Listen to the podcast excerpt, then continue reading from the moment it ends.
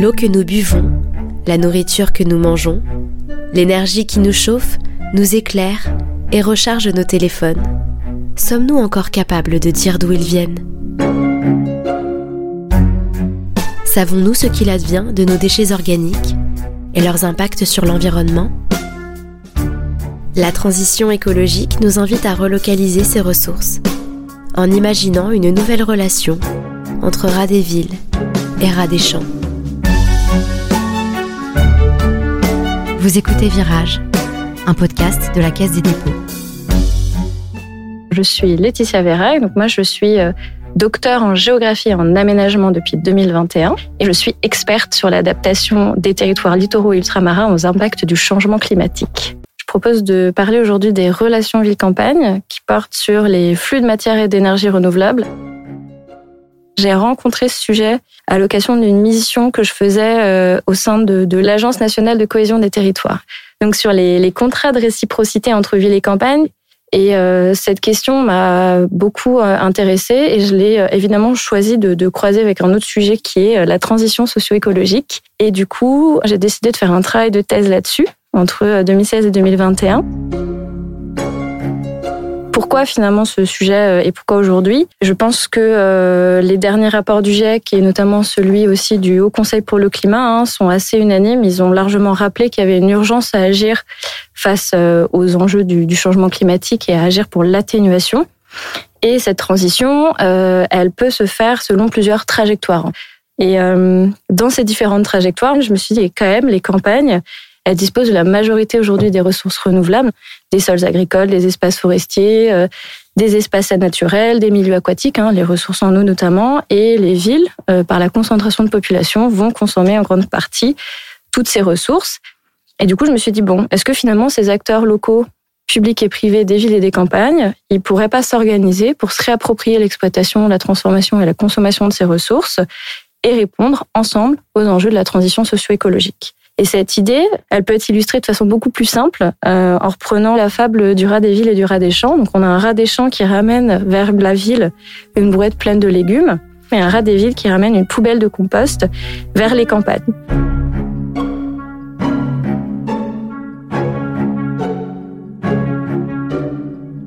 Effectivement, ces relations ville-campagne, elles ont préexisté en France. On a un peu tendance à, l'oublier. Euh, globalement, à la, veille du 19e siècle et des révolutions industrielles, euh, les campagnes pourvoient à la majorité des besoins de nos sociétés, et notamment celles qui se concentrent dans les villes.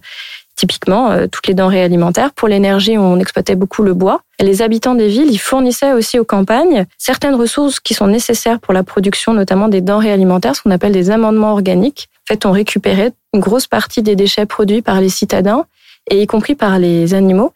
Entre le 19e et le 20e siècle, euh, les règles du jeu, elles changent. Et, euh, ce système productif agroalimentaire, il va s'intensifier, spécialiser, se tourner vers des marchés nationaux et internationaux. Et notamment, tout ça est permis par l'essor aussi des transports routiers et maritimes et l'utilisation d'énergie fossiles. Et donc, ces relations de campagne, elles sont complètement invisibilisées. Toutes ces évolutions ont permis un développement des, sociétés et elles ont des conséquences importantes sur les écosystèmes. Et donc, ça pose une question de transition, puisque ce système n'est aujourd'hui plus soutenable pour euh, analyser les, les, les, impacts de ces relations ville-campagne, on peut utiliser une notion qui est celle du métabolisme territorial, qui a été définie par Sabine Barle comme euh, l'ensemble des flux de matière et d'énergie mis en jeu par le fonctionnement d'une société inscrite dans un territoire donné. Pour la comprendre, cette définition, on pourrait comparer ça au fonctionnement de notre métabolisme euh, individuel. On mange, on se chauffe, euh, on stocke aussi et on va rejeter tout un tas d'éléments. Euh, et en fait, on peut multiplier ce fonctionnement métabolique d'un individu par tous les habitants, les usagers sur un territoire, et ça nous donne un métabolisme global. Et ce métabolisme, il est intéressant parce qu'il va être le, reflet euh, territorial de ce qu'on appelle le régime socio-écologique. Un premier constat, c'est qu'il y a peu de relations ville-campagne aujourd'hui qui sont déployées. Moi, j'ai analysé 2641 documents donc les fameux projets alimentaires territoriaux, les plans climat, air, énergie territoriaux. Euh, j'ai identifié 63 relations ville-campagne à l'échelle de toute la France hexagonale. Et là-dedans, j'ai identifié sept cas potentiels de mutualisme. C'est une forme qui m'a assez intéressée puisque c'est l'association d'une ou plusieurs villes et campagnes dont les, acteurs locaux vont tirer mutuellement profit de cette situation pour maîtriser les ressources renouvelables locales et répondre aux besoins des territoires dans lesquels ils s'inscrivent.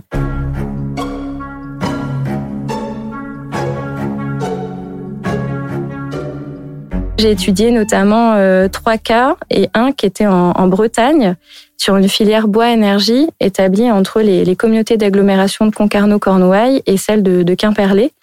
Alors ce qui est intéressant, c'est que ce, projet, il est parti d'une dynamique assez simple au début entre euh, d'à côté une association d'agriculteurs euh, qui regroupe à peu près une dizaine d'exploitants principalement des éleveurs laitiers de la commune de, de et ils souhaitaient valoriser les rebuts de bois qui sont issus de l'entretien de leurs haies.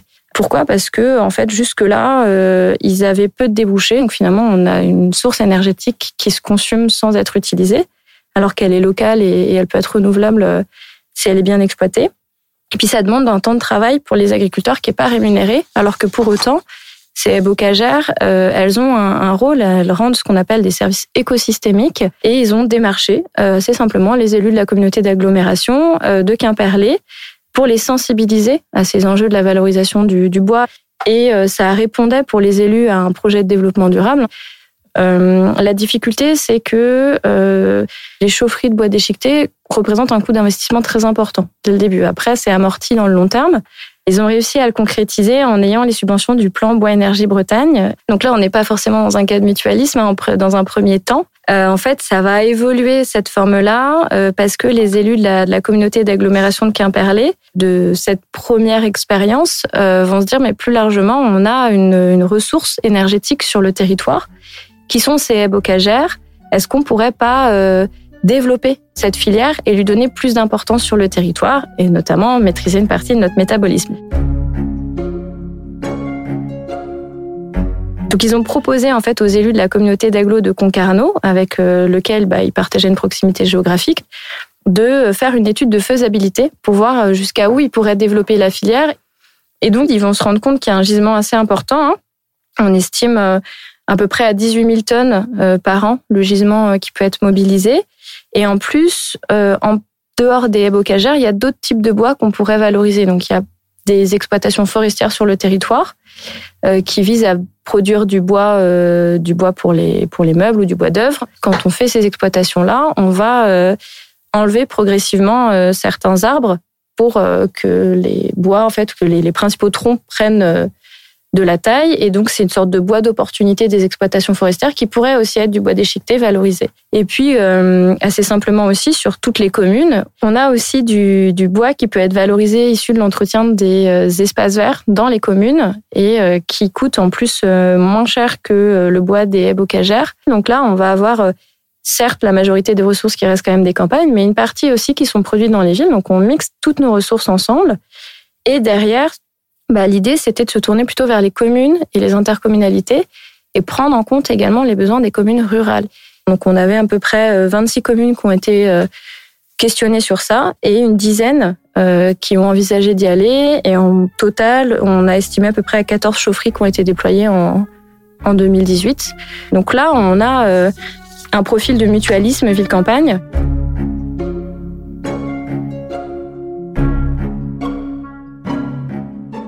Paraphraser les, les, mots de ma directrice de thèse, Sabine Barle, qui dit aujourd'hui, on n'est pas en transition euh, socio-écologique. On a des initiatives qui existent, mais la majorité du métabolisme est aujourd'hui contrôlée par euh, d'autres acteurs qui sont dans un régime socio-écologique industriel. Est-ce qu'on va faire la bascule? Je l'espère euh, profondément. Je pense que les acteurs locaux poussent beaucoup et vont montrer beaucoup de choses. Donc ça, c'est une richesse qu'il faut qu'il faut regarder, qu'il faut diffuser. Voilà, après, il y a une responsabilité au niveau national qui doit être assumée et, euh, qui, j'espère, euh, bah, sera là dans les prochaines années. Je peux vous proposer deux références euh, pour prolonger le sujet. Le premier, c'est un excellent bouquin qui s'appelle La ville affamée, ou Hungry City en anglais, de Caroline Steele, qui décrit avec une magnifique dose d'humour tout ce fonctionnement des villes autour de l'approvisionnement alimentaire et comment on a évolué dans l'histoire. Et il y a le podcast Circular Métabolisme d'Aristide Athanasiadis